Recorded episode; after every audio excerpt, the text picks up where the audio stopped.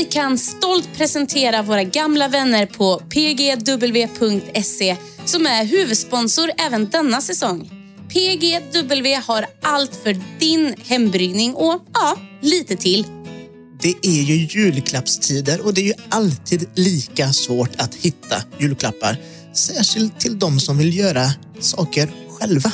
Men PGV med W hjälper er med den huvudbryn. Vi har allt från vinkit, flera olika ostkit, korvmaskiner, humle, malt och inte minst nybörjarkit för att brygga just öl. Ett sånt nybörjarkit som vi bryggde med i somras och kan vi lyckas så kan alla lyckas. Och vill du ge årets bästa julklapp får du just nu 20% på alla nybörjarkit för öl med koden ÖL2022. Kitten som redan innan har de bästa priserna. Så gör din pappa, mamma och morfar en tjänst och strunta i sockorna. Rabatten gäller till och med den 16 december och gäller max tre nybörjarkit per köp. Stort tack pgw.se.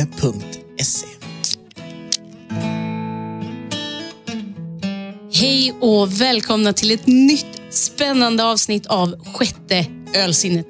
Mitt namn är Linn Åsroth och med mig har jag såklart min kompanjon och eminenta medgrundare Lelle Forsberg. Oj, vad officiellt det där lät. Riktigt mäktigt. Nästan lika mäktigt som Torrskogs källarbryggeri. Ett riktigt eh, dalsländskt guldkorn som vi ska bekanta oss med i dagens avsnitt. Ja, men precis. Vi ska åka på de smalaste vägarna längst in i skogarnas djup och bekanta oss med Therese och eh, Tommy Karlsson. Paret som stått enade sedan långt innan köpet av det kinesiska bryggverket. Ett par och ett bryggverk som idag producerar den ädlaste av öler som för tillfället inte går att få tag på om man inte råkar befinna sig just i Bengtsfors, nära deras systembolag, eller om man har eh, vägarna förbi bryggpuben i Torrskog. Och varför det är så sagan ter sig ska vi få höra nu när vi öppnar boken om berättelsen om Torrskogs källarbryggeri. Ja, jag heter då Therese Karlsson och driver det här bryggeriet tillsammans med min make. Tommy Karlsson. Ja, här uppe i, i Torskog då. Vad är Torrskog för någon typ av plats? Ja, det är en liten eh, bygd. Kyrkby kallas det. Ja, just där vi bor är en liten kyrkby. Annars är det ju x antal mil både uppåt och neråt. Så det är ett ganska stort område. Men väldigt få personer som bor här. Jag tror vi är under 200. Ligger precis vid Dalslands kanal. Men alla tycker om öl i alla fall. Vi skulle ju hoppas det, men Vi har nog inte träffat de andra. nej, så är det nog. Mm. Men om vi tar allting från början. Eh, hur började det att ni startade ett bryggeri? Var kom den idén ifrån? Ja, den frågan har vi ju fått eh, ganska många gånger. Och det kan man väl säga att eh, idén uppstod i ett badkar 2013. Efter att jag hade varit med, har varit politiskt engagerad här i Bengtsfors. Och alla politiker är ju inte snälla, ska man ha klart för sig. Så att jag låg där i badkaret och tänkte att jag, jag, måste, jag måste göra någonting. Det var sent och jag hade väl druckit några glas vin kanske. Måste göra någonting, någonting som är kreativt, någonting man gör med händerna som jag aldrig har gjort förut. Men som ändå blir liksom ett resultat, liksom något, något, något, bra. Jag låg där och grunnade ett tag och så, ja, vi ska börja brygga öl. Det är ju kreativt. Ingen av oss har ju bryggt förut överhuvudtaget, och så, men vi har ju druckit en del öl, det har vi gjort. Så eh, ja, sprang jag ner till köket där min make stod och lagade mat. Jag har rätt bra pli på honom, så. Ja. Så att nu, nu, nu, nu har jag en kanonbra idé här. Vi är ju företagare som förut också, så att, men vi ska utöka lite här nu. Jaha, sa jag. Ja, vi ska börja brygga öl. Och han var ju med direkt på det, såklart. Och det är ju bra, att ta med halva eh, källaren i anspråk så är det ju bra om båda två tycker att det är en bra idé. Så då var det ju bara att köra på. Vi fick ju börja med att testa vattnet då, för det, det första och så. Och samtidigt då så fundera över hur lokalen skulle se ut som vi sökte tillstånd också. Det är mycket tillstånd bakom där. Så vi fick ju ta tag i allting eh, sånt. Så när jag satt på sånt där tråkigt eh, politiskt möte, då får jag ett eh, mejl helt plötsligt från Tommy. Då, och han säger att ja, tvättstugan ryker. Då fattar jag liksom, ja, nu, nu, vi, vi får in bryggeriet. Det, det löser sig. Och det var en viss platsbrist, det var det ju. Men att alla, all utrustning står där, det ska, så att det, det fick plats. Har ni varit verksamma inom eh, restaurangbranschen eller mat och dryckes på något annat sätt tidigare? Nej. Nej, det är de där ölen vi har druckit då. Och sen var det bara att tuta och köra, eller? Ja, precis.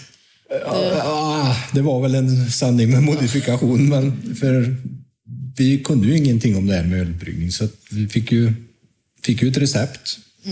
Från, Jag ringde ju till Humlegården då, som då var de största leverantörerna av, eh, av alla ingredienser, malt och humle och hela faderullan. Och då, då tog de fram eh, ett recept till oss som de döpte till Bengtsfors Pale Ale.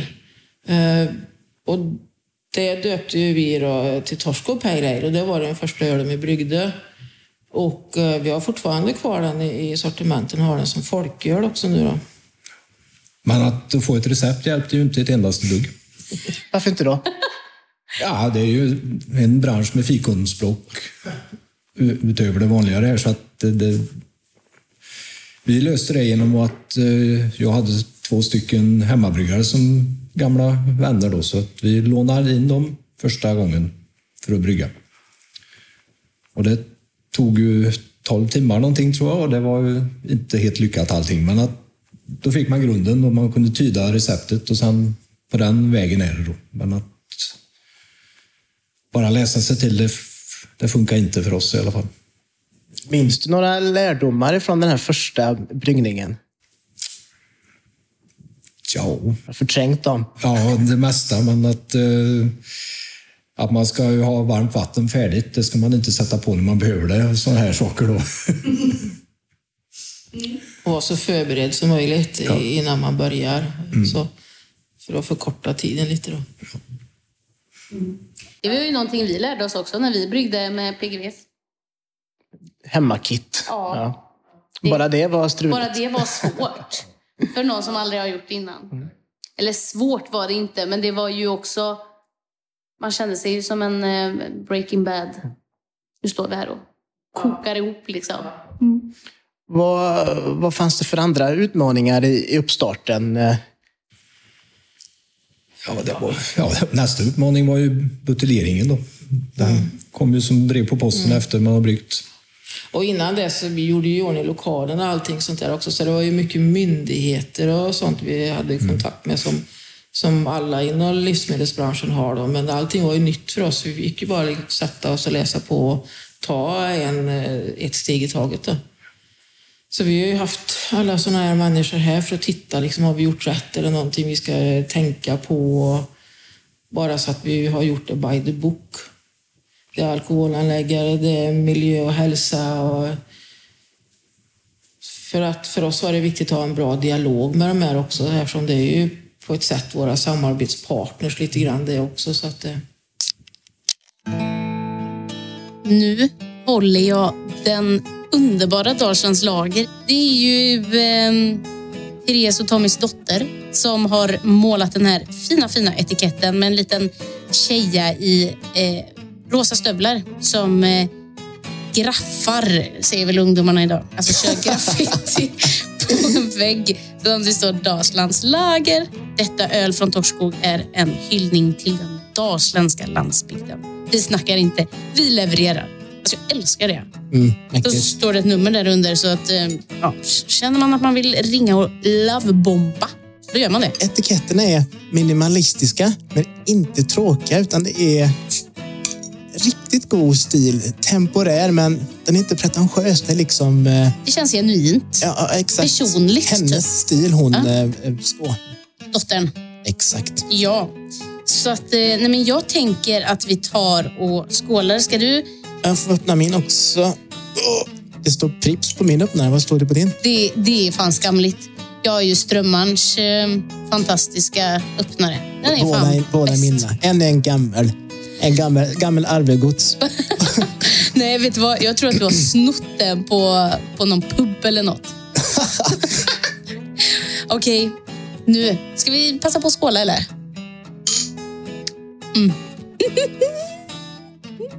Den är, ba- den är god. Såklart att jag älskar den. Det är en lager såklart också. Jag är väldigt förtjust i lager. Eh, Det får man inte säga, men vi har, vi har Linn som gillar annat öl som, Ja. som balanserar podden. Ja. Ska du börja? Nej, men alltså, jag skulle säga att det var en riktigt god lager. Det var länge sedan jag drack en riktigt god lager. Det måste ha varit i sommarsäsongen, men det känns som det var jättelänge sedan. Och Det var liksom- halvår sedan. Ja, och det, det, det var uppskattat var det. Riktigt. Den var liksom clean. Men samtidigt personlighet och Det är ju en spännande lager. Den är inte helt vattnig och blaskig. nej, Den har, den har något som gör att den eh, nog kan uppskattas av eh, folk som är förtjusta utav lite mer kryddigt. Jag ska inte säga att det här är, men den är, det är en lager med en touch utav extra kärlek. Så skulle jag vilja säga. men den smakar ju ändå... Alltså, det är ju en lite... Jag, jag skulle vilja säga att det är en lite humligare lager. Jag håller med. Alltså en lite mer... Den är väldigt clean, fräsch. Men lite eftersmak av lite mer. Ja. Nej, men den, den, den har någon mer personlighet i sig och det, är- det är uppskattat. Och som du sa, inte blaskig.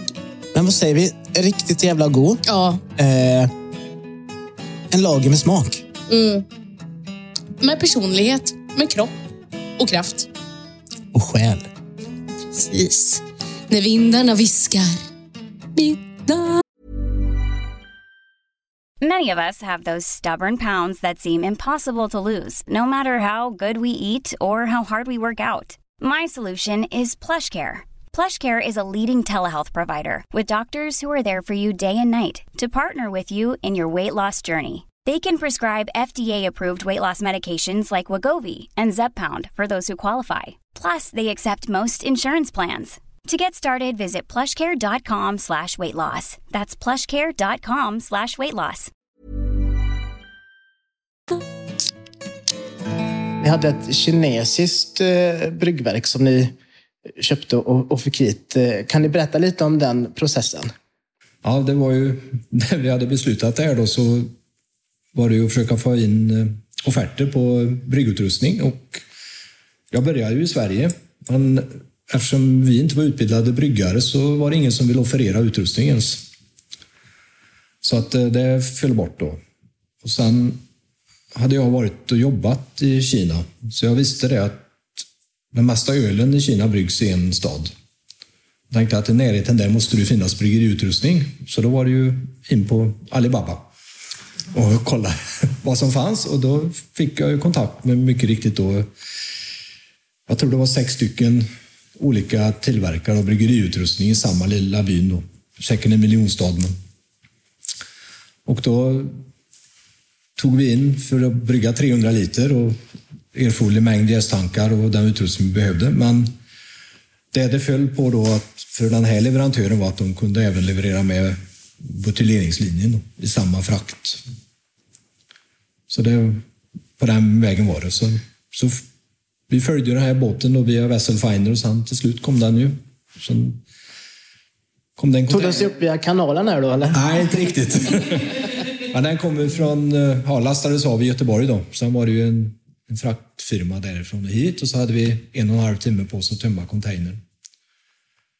Och sen har vi, höll vi på någon månad innan vi hade allt på plats i, i lokalen. Hur var det att lägga det pusslet och, och bygga ihop ett eh, bryggverk? Ja, Ja, det- de, kineserna vill ju skicka med också en, eh, en, eh, en av deras anställda till att hjälpa oss. Men vi, det var ju det vi kunde pruta bort. Ja, 800 dollar var han värd. Ja. Så det, Jaha.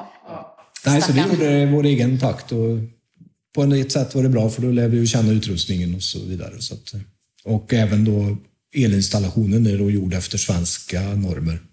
För det är den inte när det kommer från Kina. Så där har vi ju kostat på lite extra. Ja, vi hade ju elektriker som gick här i x antal dagar så, så att det ska bli helt rätt och riktigt. Då. Men sa ni upp er då från era jobb och bara nu, nu brygger vi bara? Nej. Nej, det, och det är nog svårt att göra det också i sån liten skala. Och särskilt kanske här på den dalsländska landsbygden. För att Systembolaget är ju sån också att de bygger upp bolag efter bolag så när de ser hur det, hur det funkar. Så att eh, då, jag, man kan säga att jag har jobbat heltid med det här då. Eh, men eh, i, igångsättandet, ja, vi gjorde väl det på, på helger och, och sånt. Och de här fackmännen hade vi ju här på dagtid, och elektriker och så. Men annars har vi ju fått ta det liksom efterhand. Ja, lördag, söndag. Oftast. Ja, precis. Från, eh, från idén där i badkaret till eh, att första batchen var buteljerad och klar. Vad, vad, vad, var det för tidsspann Det var däremellan? december 13 som du badade. Ja, precis. För det, varje december så badar du. ja, precis. Ja, det var ju inte 14, det måste ju ha varit 13. Ja, precis. Kan det ha varit 15? Vi- Ja, november 15 hade vi första bryggningen klar. Då. Och den blev inte bra. Den slank ju ner. Ja, det gjorde den. Men det var, den smakade inte gott. Nej. Men det var, ja, det var problematiskt att få i flaskan. Ja, precis. Mm. Men sen har vi utifrån det då, tagit fram egna recept och så också. Så nu har vi eh, många fler sorter, om man säger. Så vi har ju liksom hela tiden försökt att bygga på den när vi har lärt oss processen och det här. Hur stort eh, sortiment är det ni har idag liksom? Vi har fem sorter idag. Fem sorters öl, ja. Och sen har vi jul och påskmust. Alkoholfri då. Eh, Vi pratade ju lite här innan. Ni hade haft dem när det var som eh, flest systembolag involverat så var det tio stycken. Och nu sen i september så är det ett. Eh, hur, vilka bolag var det när det var som störst och varför valde ni att skala ner? Ja, vi hade ju... Det är ju jag, jag tror att det är max antal man kan få. Det är ju Systembolaget som sitter och tilldelar då, vilka, i och med att vi är med i det här eh, tillfälliga sortimentet lokalt småskaligt, TSLS. Och då, jag tror det är max eh, tio bolag man kan få, eller butiker då. Och vi hade ju alltid från två systembolag i Strömstad och så upp till Arvika i Värmland. Då. Så vi hade ju hela Dalsland, eh, Strömstad, Arvika, Säffle och, och det blir ju, i och med att de beställer en gång i veckan så vill de också att man kör ut till de bolagen som har beställt en gång i veckan också. Och eh, det blev väldigt många mil i bil så att jag gjorde ju i princip ingenting under två, tre dagars tid varje vecka än att köra. Och det kan vara allt ifrån kanske 15 lådor till bara en låda till varje systembolag och då, det blir liksom orimligt. Så vi bestämde oss för att nej, så länge man inte tar det beslutet eh, på Systembolaget att, eh, att de, sådana små som vi har möjlighet att kanske köra ut lite mer sällan. En gång i månaden hade det En- funkat bra som helst. Ja, så länge det är så små beställningar så, så drar vi oss tillbaka lite vad det gäller eh, antal butiker. Då. Men, ehm, och det, det är lite synd för att eh, de är ett monopol. Det, och jag, kan ju, alltså jag kan ju tycka att själva tanken med Systembolaget är ju, det är ju god för att det är ju för att skydda de som, som behöver skyddas. Men ehm, då, då måste man också fundera. De har stort ansvar hur man hanterar då, eh, leverantörer, tycker jag. Leverantörer kan också behöva skyddas. Eh, Alltså att man tillmötesgår leverantörer efter deras behov. Eh, just för att kunna erbjuda ett stort sortiment och, och främja mikrobryggerier och, och sånt. Precis. Och det är vi ju lite rädda för alltså som konsument också. Att eh, man ser att det kommer många mikrobryggerier och det är ju spännande att det finns många att, prova på. Och särskilt om de är lokala, för åker man till en annan del av Sverige så har de annan öl än vad vi har.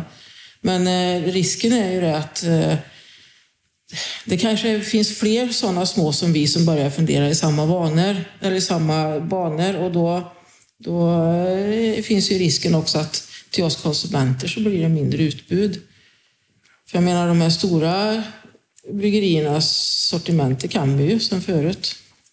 Det finns ju överallt.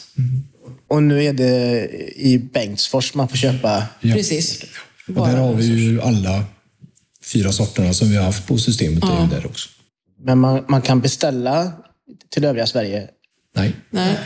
För då måste man leverera till Örebro istället. Så, det... så som vi har fattat det. Om inte det har ändrats nu, det har vi inte kollat upp det sista, men att eh, vi fick liksom lite nog då. Mm. Eh, så att vi tog en kommunikation där med Systembolaget. Men då frågar jag också Systembolaget om det är så nu att vi, att vi eh, ändrar oss om ett halvår eller någonting och så kan vi få tillbaka de här Systembolagen. Nej, det kan ni inte få till svar, utan då får man börja om från början. Så. Mm. Men ännu en anledning att eh, semestra i Dalsland och eh, kanske ta sig till någon av de här vackra sjöarna eller kanalen. Ja. För att eh, ro sin kajak till Bengtsfors systembolag och, och köpa era öl. Det kan man tycka är en anledning. Det, eller besöka oss för en provsmakning. Precis. Mm. Det, och det, det förstod inte jag från början. För när vi, eller när den här idén uppstod, då tänkte jag att nu ska jag stå där i min källare med två hinkar med lite vatten och lite bös. Och det blir säkert bra att göra det och inte ha med någon att göra överhuvudtaget. Efter den här eh, politiska eh, sessionen. Men eh, sen började vi ju förstå att folk vill ju komma hit och titta. Så, vi haft väl, och, så vi, helt plötsligt så blev vi ju en del av besöksnäringen och det hade vi ingen koll på överhuvudtaget. Så det var ju vår alkoholanläggare som gav oss det rådet att ansöka om provsmakningstillstånd. För då kan folk komma hit och, provsmaka då, utan att vi måste ha mat och hela faderullan. Hur har det varit, den biten? Ja, det har varit välbesökt. Ja, det kan man säga. Mm. Vi blev lite tagna på sängen eh, faktiskt. Mm. Vi räknade ut att eh, var det i fjol så hade vi i alla fall över tusen besökare. Och då hade vi i och för sig något arrangemang som på ölets dag och så då kommer det ju kanske flera hundra personer. Men sen är det så vi har ju fått begränsa oss. Eh, vi har sagt nej faktiskt till flera grupper också för att tiden räcker helt enkelt inte till. Vi hann ju inte brygga till slut. Vi, vi fick stå, eller vi tog emot besökare så vi hade inte mm. tid kvar till att göra öl. Och det är ju liksom det vi ska göra. Ja. Så om man inte köper era öl på Systembolaget i, Bengtsfors eller eh, kommer hit och besöker er, finns det några andra ställen man kan dricka ert öl i regionen? Ja, till och från så är det ju de flesta krögarna som har det. Då. Så nu har vi haft dem i den norra delen här, var väldigt mycket i somras. Så, ja, det varierar lite grann från år till år. Men krögarna har inte haft det så enkelt heller den här perioden så att eh, man förstår ju att det går lite upp och ner. Mm. Hur är det som inflationen har påverkat er? Känner ni av det? Ja, bränslepriset var ju direkt eh, ett resultat av att vi la ner eller slutade med Systembolagen. Mm. den har väl styrt resten av inflationen till stor del så att det, det hänger ihop. Sen kommer vi väl att märka av det. Nu har vi haft ett litet förråd av flaskor så vi har klarat oss. Till ja, exempel. Vi anade ju lite vad som skulle hända så vi ja. laddade upp med både malt och humle och ja. flaskor. Då, så. Men det kommer ju att ta slut och då kommer vi ju att märka av det ja. såklart. För att där har ju priserna stigit en hel del. Om det nu finns humle att få tag på också, det vet man ju aldrig. Vart är det som ni köper redan ifrån? Ja. Mestadels från Humlegården faktiskt. Mm. Sen finns det väl någon mer leverantör mm. också, men det största, eller det mesta, köper vi därifrån. Och de i sin tur tar ju malten ifrån eh, Bamberg. Då. Mm. Men det är klart att det, som världen ser ut så, så, kommer det säkert att påverka det också. Mm. Finns det någon oro hos er där eller vet ni vad ni kommer behöva göra för att anpassa er efter marknaden eller efter inflationen? Ja, det är ju framförallt är det väl elpriserna som man får tänka till lite vilken typ av öl man brygger helt enkelt. För att en lager eller pilsner är väldigt energikrävande under hela sin livstid i, i tankarna då, för att den ska ju kylas när den jäser och kylas när den lagras. Så den är ju avsevärt mycket dyrare än att göra en IPA eller en ale. Mm. Sen är det ju lite grann man kanske bör tänka på också är ju alkoholhalten i och med att vi betalar punktskatt och den är ju beroende av alkoholhalten. Så att eh, vi, vi, våran IPA vi gör är ju 6,3 procent. Mm. Som i sin tur då gör att eh, det blir en hel del eh, punktskatt på den. Men är allting så mycket dyrare och så också. Jag vet inte om man kommer att höja punktskatten igen. Det var ju Anders Borg som höjde den sist. Eh, nu kanske man gör det igen, det har det varit diskussion om. Men eh, jag vet inte om det blir så. Och då får man ju kanske tänka på det också.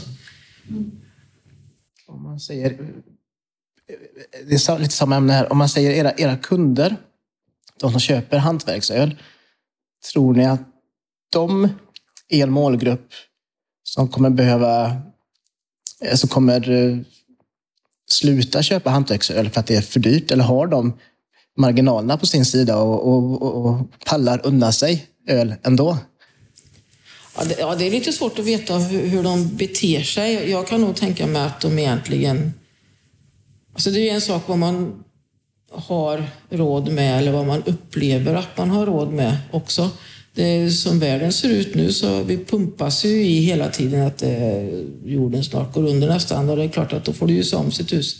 Och då kanske inte öl är det första du köper heller. Nej. Men vi har väl inte märkt av direkt eh, någonting än så, men nu har ju vi bara ett bolag kvar då. Så det, och det är klart att våran eh, öl är ju ganska mycket dyrare än den man kan köpa på utanför kommunhuset. på att säga. ja, S- Smuggelöl? ja, precis.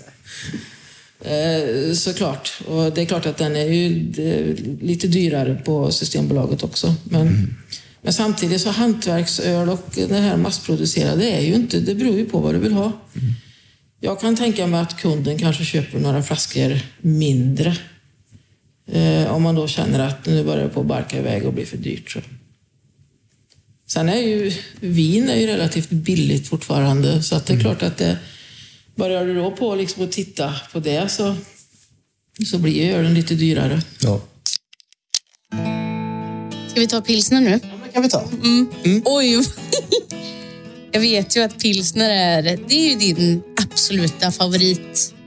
Ja, men eh, det känns som att det dracks mycket pilsner på 80-talet. Det får gärna någon kommentera ifall det är sant eller falskt. Men Drack du mycket pilsner? På? nej, nej, nej, men Nej. våra föräldrar, jag minns att där man så här, snodde en lättöl hemma hos mamma och pappa eller hos Emils föräldrar. Stod alltid pilsner på dem. Så det var nästan att man ett tag trodde man att det hette pilsner. Att pilsner var öl. Nu vet man ju att det är en typ av öl, men pilsner tänker jag att det är 80-tal.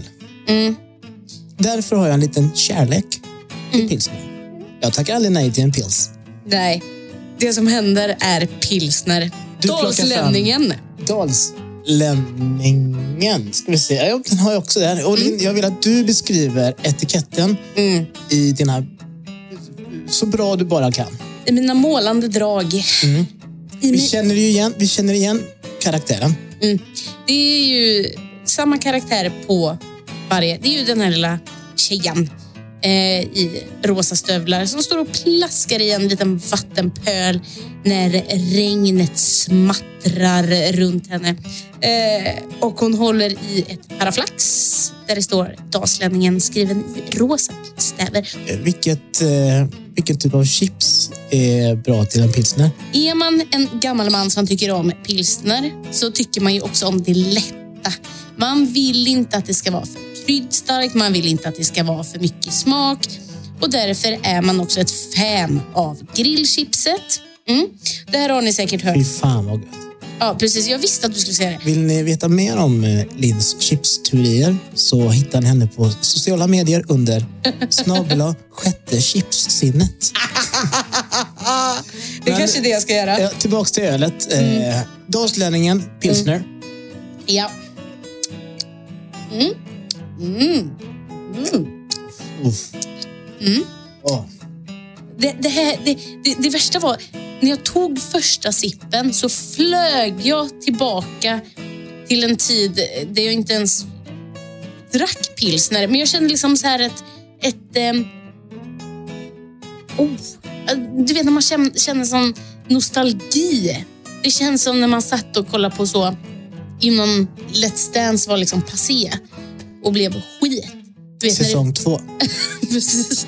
Nej, när det liksom var nytt och fräscht och man var liksom kid och man hade så mycket förhoppningar om livet och man kände liksom en, än bara att, att livet har mer att ge. Nu är man ju realistisk och, och gammal och inser att eh, livet eh, ja, inte är så jävla kul. Jag skulle ta en klunk och det blev fyra klunkar. Riktigt gott. Men om du ska beskriva smaken då, ska vi ge, ska vi ge oss på det?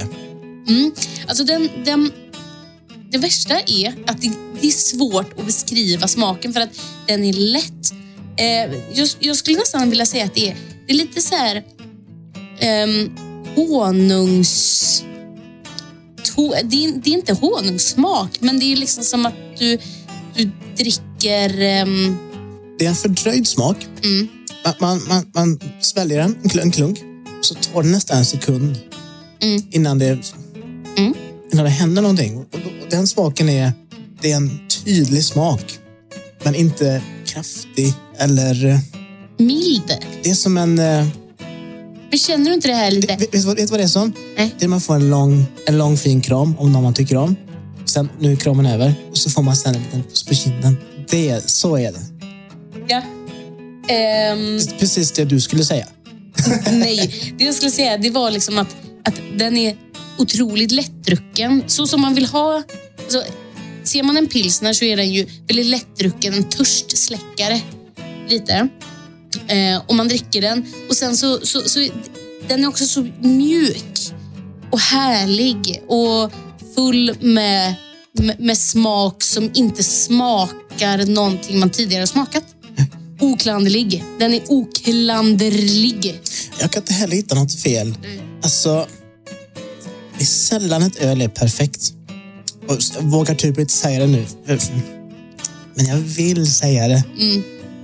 Du vill, du vill säga de tre orden. Ja, nej, men, men jag skulle vilja säga så här i alla fall. Att, eh, jag, skulle, jag vågar säga att det här är en topp top tre. Kanske den bästa vi har druckit här i podden. Jag tycker den är svingod. Och eh, ni som lyssnare vet att eh, det är svårt just nu att få tag på de här ölen på Systembolaget. Vallfärda. Ja. Eh, till sommar får ni helt enkelt boka en, en, en kanot, paddla upp längs Dalslands kanal, ta er till Torrskog eh, och tajma det med en dag eller en kväll då eh, bryggpubben är öppen och verkligen testa Ölets dag. och, och, och bara testa de här ölen. Några av dem är riktigt bra. Jag, jag är så positivt överraskad på att det är sådana stilar som jag känner kanske inte ligger mig varmast om hjärtat har verkligen klivit upp på alla sätt och vis. Fantastiska, underbara. Men liksom, det är skitlätt att dricka bra öl i Göteborg. Men om du vill dricka ett öl som, alltså inom situationstecken, nästan ingen annan har druckit Mm. och f- få få ett litet äventyr, ta en roadtrip till Bengtsfors då. Eller åk och Ja. besök dem när de har öppet. Mm. Alltså, är du ölintresserad, ja, bara träffa människorna. De är så jävla trevliga och roliga Ja. och kunniga. Alltså, liksom. Och de gör det här. den här pilsnern och, och massa annat gott. Men den här pilsnern, alltså, jag måste hålla käften nu, men jag tycker den var riktigt bra. Ja, Hur, hur knyter du ihop säcken med eh, dalslänningens pilsner? I dalen hittar du älvor. Du hittar snäckor med pärlor i. Där ligger ölen.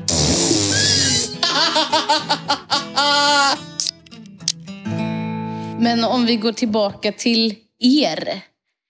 Vart någonstans började ni som par? Och sen så som bryggare och som partners i ett bolag? Oj. Ja, det var ju länge sedan. eh, Vi, vi börjar ju bli lite gamla nu, så det var ju länge sedan vi träffades. Ja, vi har ju bott här i huset sedan 98, då första barnet kom. Ehm, och då bodde jag i Oslo. Så då, det kändes att jag bodde ganska mitt i stan i Oslo. Och så flyttade jag hit. Liksom, det var så att tystnaden slog emot oss här i öronen. Men då var det ju inte att brygga öl vi tänkte Nej. på. Nej, det var det ju inte då. Sen så har vi ju två barn till. Ja. Eller tre totalt nu då. Men drucköl har vi ju liksom gjort. Vad har ni för bakgrund? Du, vad, vad, hade du teknisk bakgrund? Ja, jag har ju jobbat med maskinbyggnationer och maskiningenjör i hela mitt liv. Fortfarande? Ja, sen startade jag egen firma 2006 och har drivit sedan dess. Och det är ju i den firman som bryggeriet finns också då, så att den har ju lite olika inriktningar. Och du har också drivit eget sedan Ja, jag 2004? ju, ja, jag är ju fritidspedagog i grunden då och eh, fortsatte väl min bana inom eh, läsa mycket pedagogik och psykologi och så. Men sen så, mm, det var när andra barnet kom, så utbildade jag mig till, nej tredje barnet, till massageterapeut. Så att eh, jag har också en, eh, eh, kan behandla här också. Då. Så då startade jag det 2000, var det fyra? Ja, just det. Så att vi är, vi är ju liksom företagare så från början och då är det ju lite enklare kan jag tänka mig just det här med myndighets... Vi har ju liksom varit med om det förut så. Så det var en tröskel som inte var lika läskig att eh, träda över. Ja, just vad det gäller företagandet så, så var vi ju liksom inskolade i det, Skatteverket. Du var nog bättre på det än att brygga öl. Ja, precis. Så just det, det kändes liksom inte så stort. Det gjorde det inte. Men sen var det mycket annat som var nytt. Hur är det att jobba tillsammans då när ni, när ni eh, är här nere i källarbryggeriet? Ja, det går alldeles utmärkt. Ja, Det är ju, en bryggardag är ju jättetrevligt för då kan man ju ta morgonkaffet nere i bryggeriet. En buteljering är ju mer intensiv då så att då, då går man med sin egen- lilla bubbla. ja. Nej, det funkar bra. Men vi har faktiskt fått den frågan ganska många gånger. Hur det går att jobba tillsammans. Så. Ja, men, och, ni tröttnar liksom inte på varandra eller känner att nu får du fan lämna mig i fred. Nej. Nej. Vi är inte ens ett par, jag är redan trött på Ja, dig. jag är trött på dig dagligen. Ja, nej. Då får man väl nästan ta tag i det direkt i så fall. Men inte. Nej, det, det är så mycket hands-on när man gör öl också. Det går liksom inte att gå där och, och vara grinig på varandra heller. För att energin behövs eh, för, för att få fram öl och för att klara av att buteljera den. Det är, det är liksom bara chop, chop. Så, så att, eh, Nej, men det är ju ett ilandsproblem. Att vara grinig och inte ha något att vara arg på. Så att då får man ju ta Systembolaget eller något. ja, precis. Skatteverket. Projicera. Ja, precis. Men eh, eh, ni nämnde nu att buteljeringen var intensiv och jag tror du sa, när jag, frågade hur det var i början, eh, så, så nämnde du också buteljeringen. Eh, Nu har, ni, har jag förstått att ni har blivit vän med maskinen efter fem år har ni varit igång va? Men hur är det att leva med en buteljeringsapparatur? Ja, det är ju mer spännande. Nej, men nu, den skämt åsido, den fungerar ju jättebra nu. Ja, det gör den. Men jag är livrädd för att jag är ju ingen tekniker. Så börjar den där trilska så det är mycket som kan börja och krångla och så. Men det finns ju en sån här knapp också när man bara stänger av allting på, eh, som bara liksom dör. Nödstopp. Mm. Nödstopp. Ja, vi, på något vis så blev vi ju ja, mentorer för en kille i Tyskland som hade köpt samma maskin från samma bolaget. Och han ringde ju till Kina och det fick han ju ingen hjälp. Och så gav de han numret till mig. Så den här killen har ju ringt med olika grader av panik i rösten genom åren nu. När det helt enkelt inte fungerar som man har tänkt sig. Och du med din tekniska bakgrund har, har säkert eh, eh, haft enklare att ta tur med eventuella det problem. var det jag har liksom hittat felorsakerna, de flesta. Så, så nu kör vi så mycket det går. Men är den, är den modifi, modifierad nu då? Ja, det är några funktioner som är tillagda, men inte mycket. Det, det nå- vi har satt in några sensorer mer då för att eh, i början så åkte flaskorna med korkningen upp. Men maskinen stannar ju inte för det utan den fortsätter ju att rotera och då blir det ju flaskkaos. Då krossar det ju flaskor. Så det, det har vi ju åtgärdat. Och sen är det ju en torkfunktion som vi har tillfört Ja. för det blir ju kondens på flaskorna och då fastnar inte etiketterna och så vidare. Så I början hade vi ett barn som stod där och torkade Handdukstorka. varje flaska, men Det att det, blev, blev eh, alldeles för dyrt. Så att, Men det, jag tänker att det kanske går plus minus noll om du fakturerar killen i Tyskland som du är mentor för. Ja, just det. Ja. ja, men nu har han nog lärt sig, för nu har han inte ringt på länge. Så nu går det bra. Till slut så. Ja. Han behövde också sin femårs startperiod. Ja, precis. Revolt Dalslands IPA. Hur ser etiketten ut? Etiketta. Eh, jo, men det är ju... Den här, den här historien var ju ganska rolig som de berättade att eh, eh, det den här tjejan i de rosa stövlarna som står i ett demonstrationståg och går eh, och att de nästan inte fick in den på systemet för att de frågade om det var en aggressiv... Uppvigling? Eller, Ja, precis. eller typ till revolt? Ja, nej, men, eh, men då hade hon svar på tal där och Ja.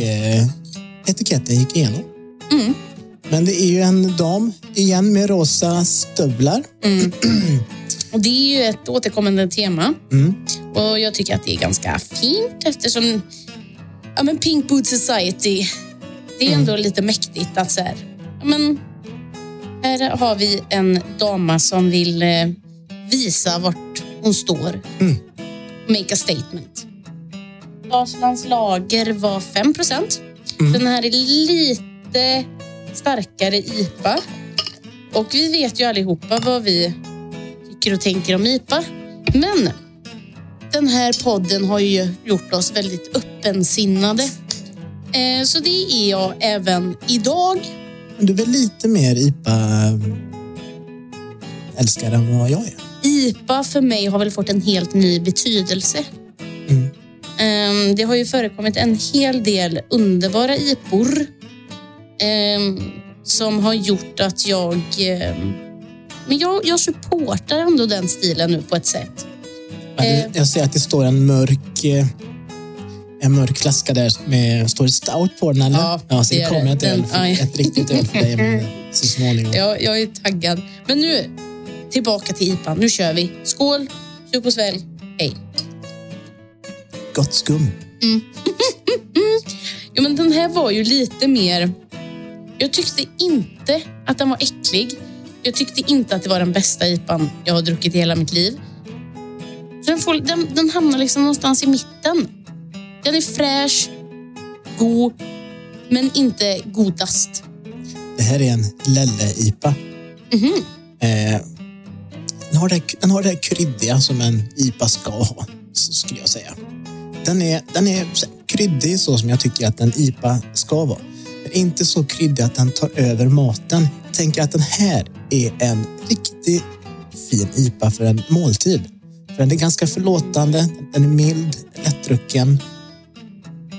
Svalkande på något sätt. Jag, jag, kan, jag kan nästan se mig ha en sån här med mig till stranden.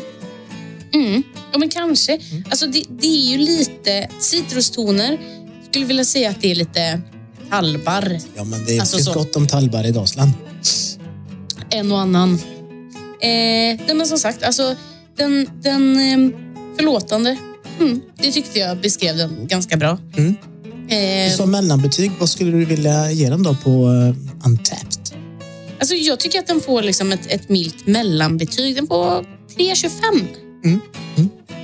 Okej, 3,- 3,25 sa du. Mm. Då vill jag säga att eh, får jag det här ölet serverat tillsammans med en eh, pizza, en hembakad pizza från Olof på Vigrum, Ja. Då är den fyra. jag tror den skulle passa jättebra till en sån eh, Mm. Vigrum-pizza. Men Det, det, det, det köper jag ändå. Men jag tyckte, tyckte också så här... Lagen gick ut så jäkla starkt att... Eh, Kanske orättvist att jämföra. Ja, Mm. men lite. För då blir den här fejdar lite i jämförelsen. För lagen får ju, den, den får alltså minst fyra. Mm. Riktigt bra. Namnet Revolt Mm. gör ju att man vill ha ett... Man tänker att det här är en kraft-IPA. Mm. Eh, men eh, IPAn är inte lika revolutionerande som eh, dess namn. Men jag gillade den, så kan jag säga. Lite lightare än en så här standard klassisk IPA. Men två goa öl än så länge. Vi eh, tar oss vidare på ölresan. Vi får se vad det blir härnäst. Many of us have those stubborn pounds that seem impossible to lose, no matter how good we eat or how hard we work out. My solution is PlushCare. PlushCare is a leading telehealth provider with doctors who are there for you day and night to partner with you in your weight loss journey. They can prescribe FDA-approved weight loss medications like Wagovi and Zepbound for those who qualify. Plus, they accept most insurance plans. To get started, visit plushcare.com slash weight loss. That's plushcare.com slash weight loss. Hey, it's Ryan Reynolds, and I'm here with Keith, co star of my upcoming film, If, only in theaters, May 17th. Do you want to tell people the big news? All right, I'll do it. Sign up now and you'll get unlimited for $15 a month in six months of Paramount Plus Essential Plan on us. Mintmobile.com slash switch. Upfront payment of $45 equivalent to $15 per month. Unlimited over 40 gigabytes per month. Face lower speeds. Videos at 480p. Active Mint customers by 531.24 get six months of Paramount Plus Essential Plan. Auto renews after six months. Offer ends May 31st, 2024. Separate Paramount Plus registration required. Terms and conditions apply if rated PG. Hur ser ni på framtiden i, med bryggeriet? Vi har ju sagt hela tiden att vi ska inte bli större, utan vi ska vara kvar. Ja, precis. Så att, ehm, ja, vi tänker ju... Ja, vi, vi får ju ta det utifrån, nu har vi bara ett systembolag då. Så får vi se vart det landar eh, och hur... eh, För krögarna här i Bengtsfors, de lever ju upp under eh, sommaren. Så får vi se hur länge det räcker. Så får vi, kanske vi börjar påbörja resan igen och ha fler systembolagsbutiker. Men då får det vara så att vi känner för det själva. Eller att vi väljer att göra några fler sorters öl. Ja, det- eller att man inför gårdsförsäljning till exempel också. För det har vi ju många, särskilt på sommaren då, när mycket tyska turister där. Och de kommer ju paddlande över sjön här.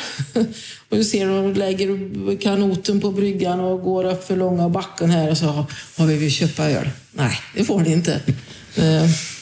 Så att eh, det skulle också kunna vara en liten del i det hela också då. Att vi får sälja eh, öl ifrån bryggeriet. Hur är det lokala engagemanget? Då tänker jag allt från Tycker folk att det är roligt att det finns ett bryggeri här och krögarnas, eh, krögarnas support? Är de, får ni tjata på dem för att de ska ta, sälja öl eller kommer de till er och ber om att få? Ja, just krögarna så ser vi att det- är väldigt personberoende. Eh, en del, vilka som jobbar eh, eh, med att servera och vem som är chef för köket och sånt också. För har de stort engagemang så säljer vi mycket mer öl. Är de lite mer likgiltiga så, så säljer vi mindre öl. Så att eh, står de och pushar på att här har vi lokalt öl och man eh, man gör reklam för det och marknadsför det lite grann inne på, på restaurangen så, så säljer vi ju mycket mer. Det konstiga är att just nu, det vi säljer mycket så är det ju de belgiska. En belgare eller holländare. Ett antal här i området som, som driver restauranger, det säljer vi jättemycket. Och så det här varierar eh, lite grann faktiskt. Men eh, engagemanget eh, finns där, det, det tror jag. Ja. Ni har ju ett, ett, ett taproom eller en eh, bryggeribar. Eh, hur ser verksamheten ut där när den är igång? Ja, då, har vi, då kan man boka eh, om man är ett gäng eller så. Det kan vara eh, arbetskollegor eller kompisgäng eller vad som helst. Och antingen så bokar man tid, då ringer man och bokar. Och då har vi bryggerivisning då, som det heter. Eh, Eller också så har vi öppna kvällar ibland. Och då bara lägger vi ut på Facebook att på torsdag eller fredag så har vi öppet mellan den och den tiden. Då kan ni komma och, och titta i bryggeriet och provsmaka. Och sen så är vi alltid med på, sen tre år tillbaka på Ölets dag då. Som är Sveriges Bryggeriers eh, hyllning till ölet kan man säga. Var- Vart äger den rum? Den ölets dag? Det är ju generellt, alla bryggerier har ju möjlighet att delta där. Så det är ju en, att det är, det är som kanelbullens dag fast det Ja, ja okej. Så det är, det är inte som en festival någonstans, Nej. utan det är... Det är tredje onsdagen i juli alltid. Och då är det många bryggerier som har öppet hus, som det heter. Och vi började ju med det här för några år sedan och vi, vi blev ju också tagna på sängen. För det kom jättemycket folk. Alltså när vi öppnade dörrarna där ute så var det helt fullt på gårdsplan. Det trodde vi var ju glada. Ja, men kommer det tio torskobor så är väl det roligt. Då kan vi ju dricka öl ihop eller något. Men det kom många hundra. Så att det har ju vi börjat med. Så nu har vi också en sån här uh, Food food truck. truck på plats. Så att eh, det blir som en helhet då. Sen får vi se om vi utvecklar, eh, utvecklar det här på något sätt eller hur vi gör. Men det verkar vara uppskattat. Det, och det är ju inte bara de från Torskog utan det kommer, alltså vi har haft folk från Göteborg, alltså de, de reser ganska långt för att vara med om ett sånt här evenemang. Så det är jättekul. Number one. Eh, Torrskog Pale Ale som står på en träskylt som hålls av eh, ja, den här tjejan som är deras eh, signum. Får man väl ändå Första säga. gången man inte ser ett par rosa stövlar. Mm. Och vad har vi för procent, Linn? Eh, vi har en folköl på 3,5 procent. Folköl är någonting jag uppskattar Mm. jättemycket. Det vet vi väldigt väl. Mm. Men ibland behöver man en påminnelse. Det behöver man verkligen. Men i alla fall, så vi tar luktar gott, Ja. faktiskt, vi tar och häller upp och ser. Nu vill jag säga tall och barrskog. Mhm, mhm. Det luktar lite... Jag fick lite typ så här, hej jag är ute och vandrar, ska göra en eld för att grilla lite korv med bröd. Typ. För att den, den luktar korvspa. Nej, Nej. nej, nej, men verkligen så här, hej jag är ute och vandrar, jag gör upp en eld, gör lite korv med bröd, sen ska vi vandra vidare till nästa stopp. En vandringsöl. Mm. Bara på doften så tänker vi att det är en vandringsöl. Ja, nej, men jag får lite så här, eh, jag är ute i skog och mark, eh, äter eh, funktionell mat. Mm. Du har ju bra näsa och, och tunga. Vad, vad doftar det? Jag får verkligen någon slags tall, tallighet. Mm. Lite tallighet. Men det, det känns också lite, någonting mer. Jag skulle vilja säga aprikos, men, men något sött. Ja, precis. Mm. Ja, den är söt. Men vi tar och smakar skiten och eh, ser vad vi har att säga. Ja. Och så här ska en pale ale vara. Mm. Mm. Gud. Och det här är liksom en folköl som inte är... Den, den är inte blaskig, den är smakrik. Jävel vad... Mm. Mm. När du säger det. Finns mycket bra folköl. Eh, men en pale ale i folkölsformat som smakar så här mycket. Är, Det, det känns typ lite ovanligt. det är nästan sorgligt att den här supergoda folkölen bara går att köpa i Bengtsfors. Ja, Den är Ja. för bra. Mm. Alla borde kunna få dricka den här ölen. Mm. Så jävla god. Men det smakar ju som en van... Alltså, vi alla vet att smaken sitter ju mycket i procenthalten. Liksom. Ja, men det gör det. Gör det. Ehm, men det här är ju en riktig öl med riktiga smaker. Som en öl ska vara. Ja, men gud, jätte, jättebra. Men jag kan tänka mig att gå på upptäcktsfärd. Ja, men känner du inte lite så här att Jo. du, du känner att du kan ta med dig en sån här när du är ute och vandrar? Typ. Alltså det, det, är ju inte, det är ju inte så att jag ska supa mig full. Det är mer att du vill ha en härlig upplevelse. Summan av kardemumman, skålen. Skål. Eh, vart än eh, livet leder oss. Så har vi fortfarande en folköl Så från... finns det eh, alltid plats för en... Ja, precis. Asbra folköl. Mm. Och eh, sist men inte minst så kommer vi dricka ett lite mörkare öl. Mm. Jag vet att Linn ser fram emot... Eh, Jag väntar på det här. Mm. Jag Kör har höga förhoppningar. När jag gjorde min research eh, på, på er så kom jag över en artikel från beernews.com eller SC eller eh, där det diskuteras eh, lokalproducerat humle. Eh, hur, hur, eh, hur blev det med det där? Använder ni lokalproducerad humle idag? Nej, det gör vi inte. Det har inte mig vetligen blivit så jättemycket. Och det är väl inte skördar som har... Det är en österrikare, eller han är kanske svensk, som har eh, ett ställe högre upp här. Som, jag vet inte om han är på sommaren eller så, men han hade ju då hittat en eh, som han då trodde var en gammal humlesort just ifrån Torskog. Och som var lite mer, humla är ju grön, men den här var lite mer rödaktig. Eh, Så vi sa ju att vi bokar första skörden som han får. Men eh, jag vet inte hur det har gått riktigt med hans Den leveransen eh, väntar ni fortfarande på? Ja, Ja. precis. Ja. ja. Men vi hade ett annat gäng här från Klypan. Klypan.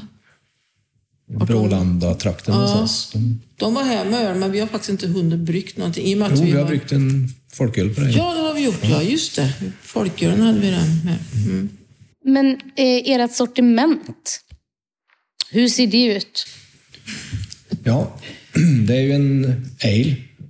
American Pale Ale ska väl det vara. Sen har vi en lager, det var nummer två. Och sen är det en pilsner.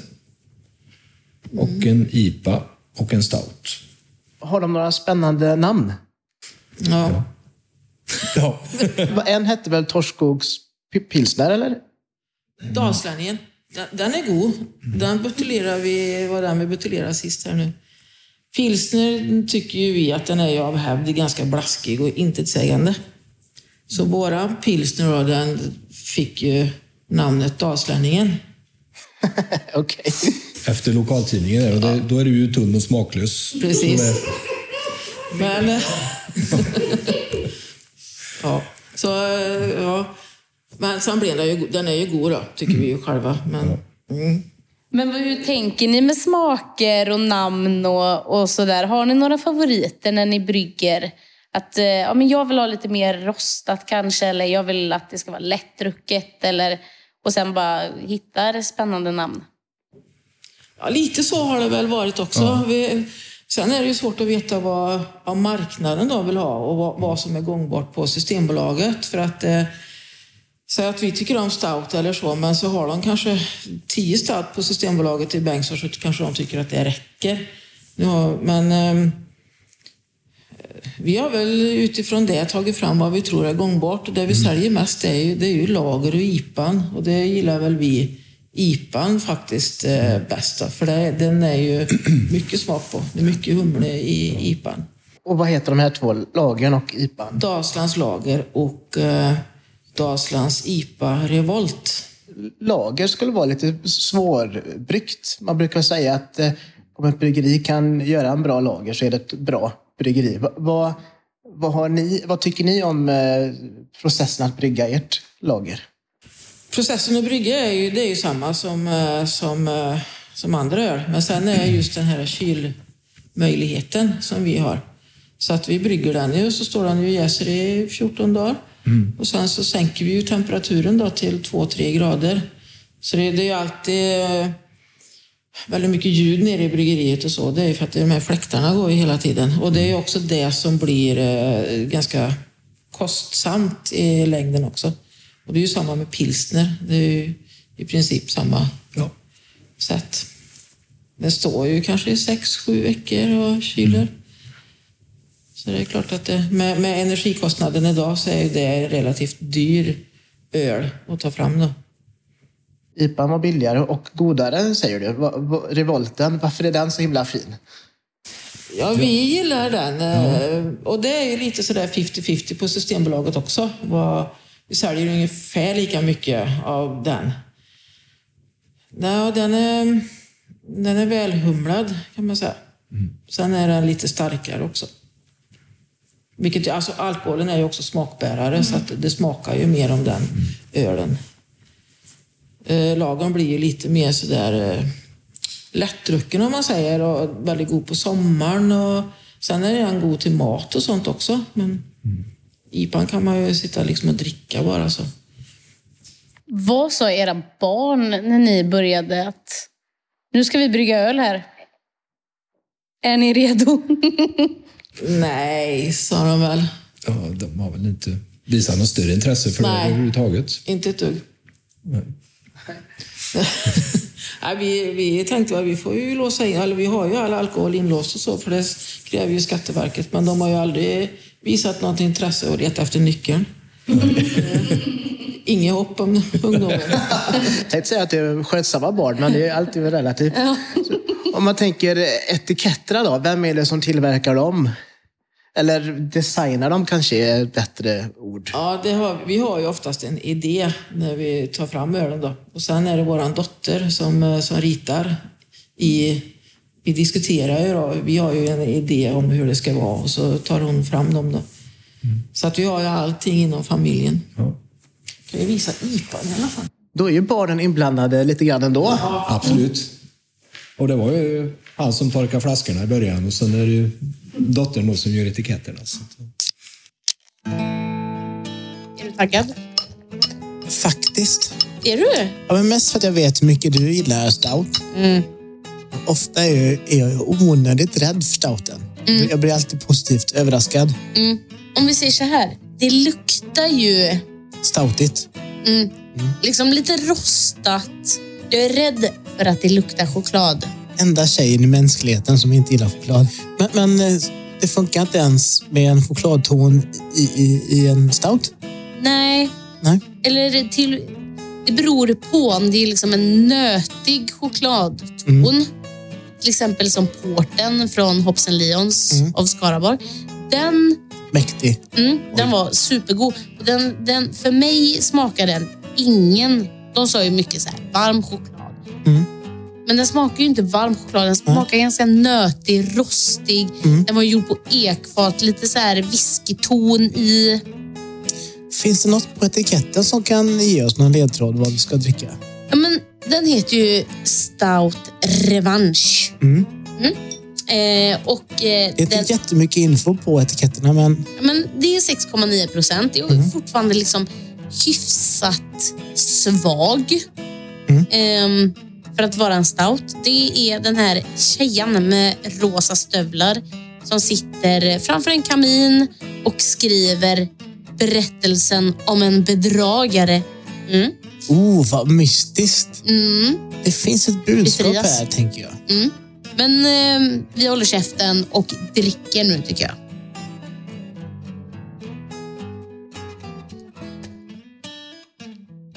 Den här måste ju du... Det här var ju en, Ja. en, en, en lättare stout. Mm. En Lelle-stout, verkligen. Ja, verkligen. Alltså, jag, det sjuka är att vi, till exempel som när jag och pappa testade Iron Maidens.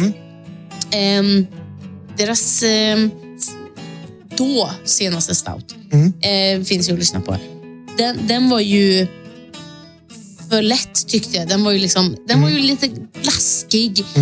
Eh, sma, smakade ingenting. Liksom inte alls god. Jag blev jättebesviken. Den här är också en lätt stout, men den är ju full med smak. Den är verkligen eh, en lättdrucken stout. Mm, Folk som gillar stout, ja, nu tänker jag på dig, ja. vill ha Kraftfullheten i den. Mm. precis, att, det, att, det- att det bara tar över, att det blir kraft i det på något sätt. Vi nöjer oss där. Mm. Men jag gillar, jag, jag, gillar de här, men, eh, jag vill säga nybörjarstout. Det är en Mm. stout för folket. Jag blev lite rädd ska jag säga när jag såg att den var under liksom 7 procent. Att den, den var lite lättare. Men det var så mycket smak i den. Det kändes ändå så här lite rostighet. Det kändes eh, lite, lite bark.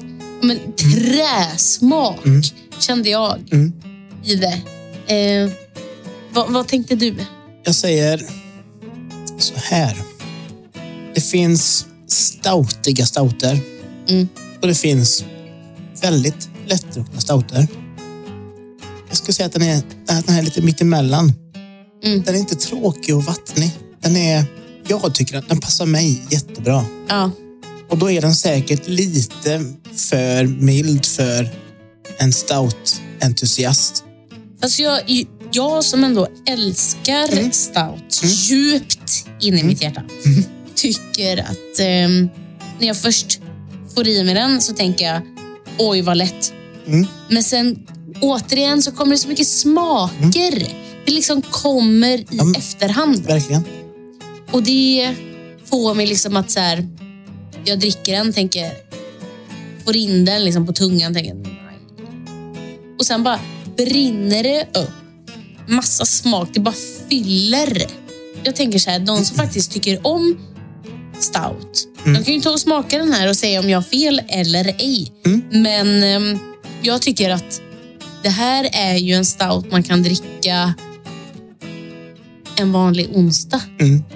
För att den är, den är ändå lätt. Den är inte så stark. Men den är väldigt smakrik och ger mycket för den som tycker om den. Om du skulle vilja korrigera något, är det, tänker du att en starkare stout hade haft mer, ännu mer push i, i smaken? Tveksamt, det beror på hur man gör det. Antingen hade den ju blivit stark på det, åt det dåliga hållet. Den hade liksom blivit stark, smakat, Smakat alkohol? smakat alkohol. Ja. Den hade smakat sprit, den hade smakat eh, mycket, kanske inte det här... Man vill ju ha det här rostigheten. Jag i alla fall vill ha kaffe, eh, nötter, eh, ja, men, rostighet i sig. Eh, jag vill helst inte ha chokladsmaken då, som vi alla insett. Den här var inte så chokladig. Nej, Nej. den var ju inte det. Och det uppskattar jag mycket. Det här känns som en lite sommarstout. Med smak av stout, men eh, lättdruckenheten av en pilsner. Mm. Eller? Torrskog är lättdruckna i allmänhet. Mm. Bra. Det känns som att de, de kan sina smaker trots att de kommer från ingenting och bara körde på. Ja. Känns det ändå som att de har hittat sitt. Det finns liksom en röd tråd. Lärt sig fort, hittat sin identitet och de är genuina. Ja, de är genuina. Jag vill- Fina orden då. Jag, jag vill att du knyter ihop säcken med en sista mening om den här stouten. Vad, vad är ditt...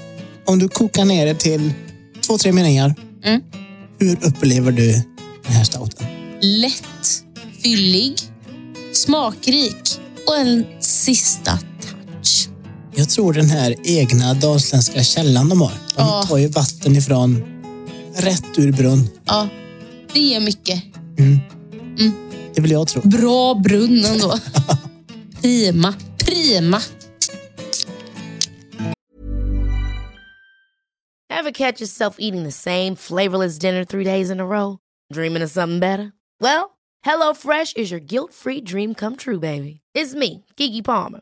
Let's wake up those taste buds with hot, juicy pecan-crusted chicken or garlic butter shrimp scampi. Mm. Hello Fresh. Stop dreaming of all the delicious possibilities and dig in at HelloFresh.com. Let's get this dinner party started.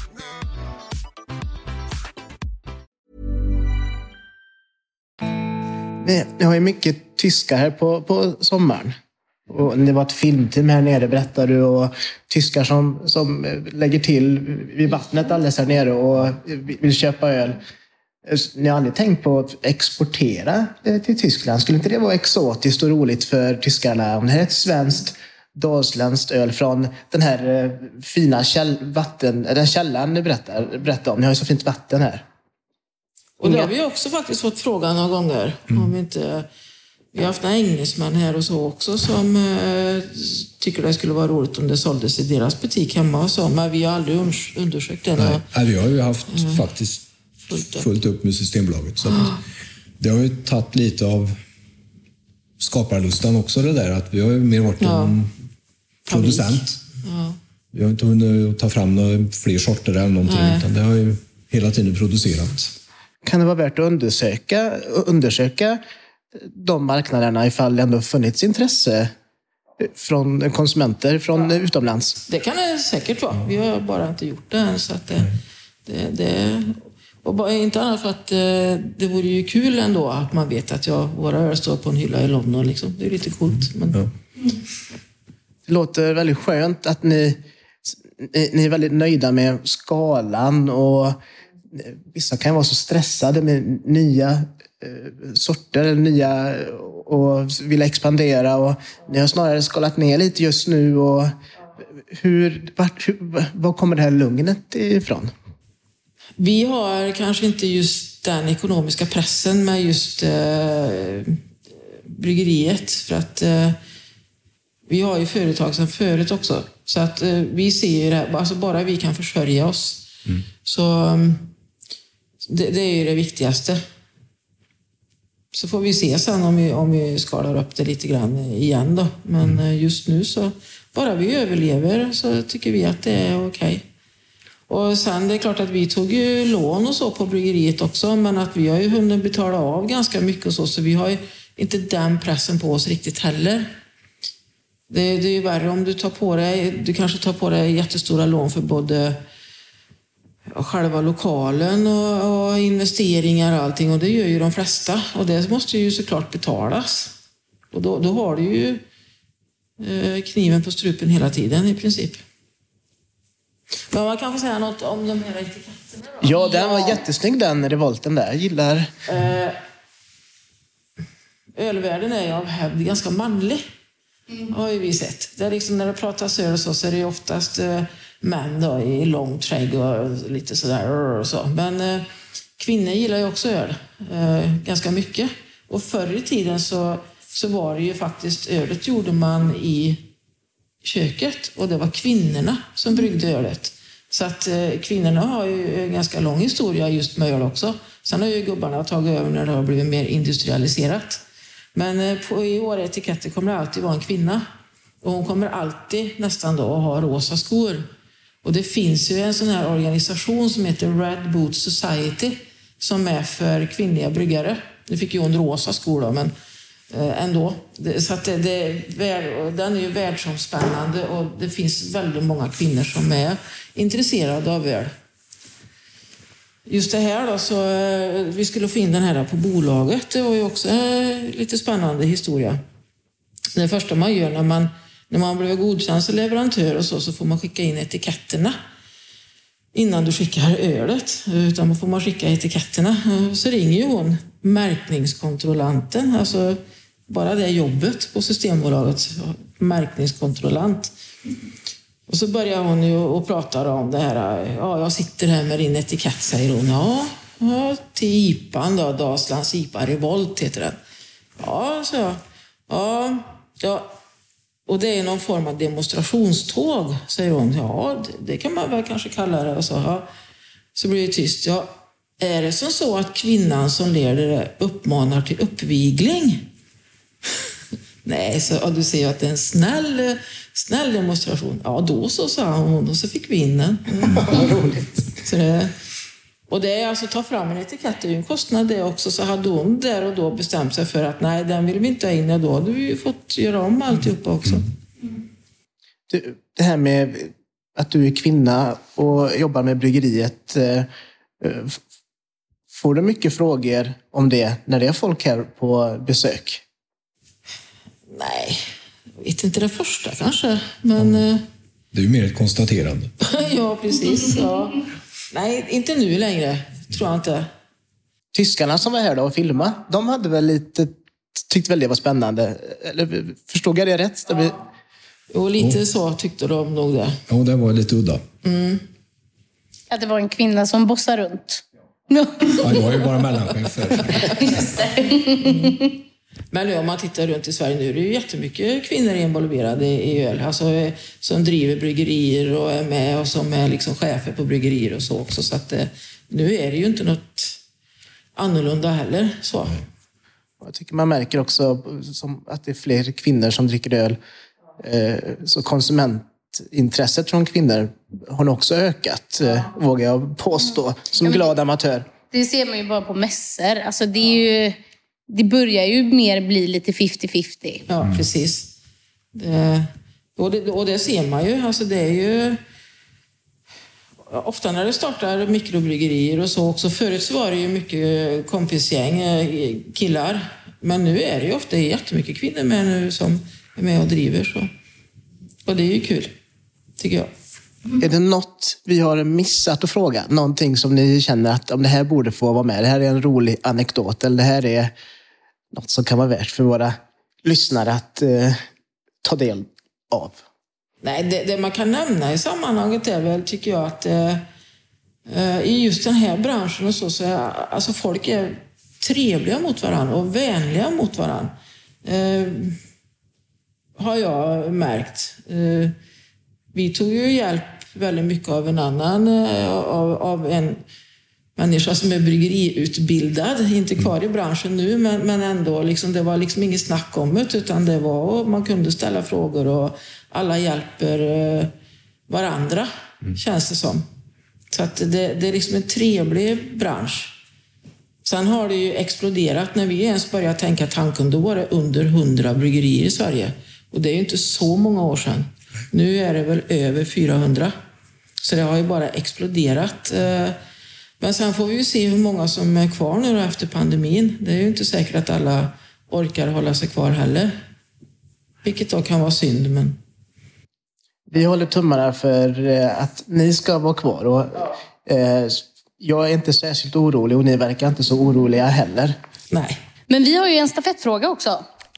Eh, som kommer från Good Guys i Karlstad. Och den lyder ju så här då, ska. Tjena, Mark från Good Guys Brew här. Jag läste nyligen att eh, Magnus på Omnipojo skulle göra en bira med olja, tror jag, från bläckfisk. Det lät ju kanske mindre gott spontant. Men jag tänker om du eller ni skulle göra en bärs med någonting som var ja, typ lika sjukt som bläckfiskolja, eh, vad skulle ni ha då? Ja. Det skulle vi låta bli. Ja, faktiskt. Ja. Eh, vi tänker ju nu göra en öl då, kanske med lite hallon i. Mm, eventuellt. Eventuellt har vi funderat på. Det tycker vi är tillräckligt crazy. Vi har hållit oss liksom till de här tyska renhetslagarna. Det... Jag vet inte om jag själv skulle vara så nyfiken på att köpa en sån produkt eh, med, med bläckfiskolja. Det, det, möjligtvis om det vore en annan produkt. Men öl tycker jag personligen då, mm. känner jag mig inte direkt nyfiken på faktiskt. Med... Så klassiskt och traditionellt? Ja, precis. Mm. Det är svårt nog. För oss, ja. Mm. Ja, det, ja, jag tror vi, alltså vi har inte kunskapen heller att blanda in eh, bläckfiskolja. Det, det tror jag inte. Det, det, skulle bli... det är nog inte jättemånga som har, tror jag. Nej. Nej. Vilket mysigt och genuint par vi fick träffa där, Linn. Vad, vad tog du med dig från eh, Torrskog? Förmodligen att jag aldrig kommer nöja mig med en eh, gubbe som inte är lika stöttande som eh, Tommy är. Nej, för Therese och Tommy verkar vara ett riktigt power couple som stöttar varandra i vått och i torrt. Drivna, trygga och eh, tacksamma. Mm. Det blev en kärlekssaga utav det här, men eh, det var väl den upplevelsen vi fick där i Torrskog. Mm. Och upplever ni att vi förtjänar en riktig kärlekssaga så hittar ju ni oss eh, på sociala medier under sjätte ålsinnet.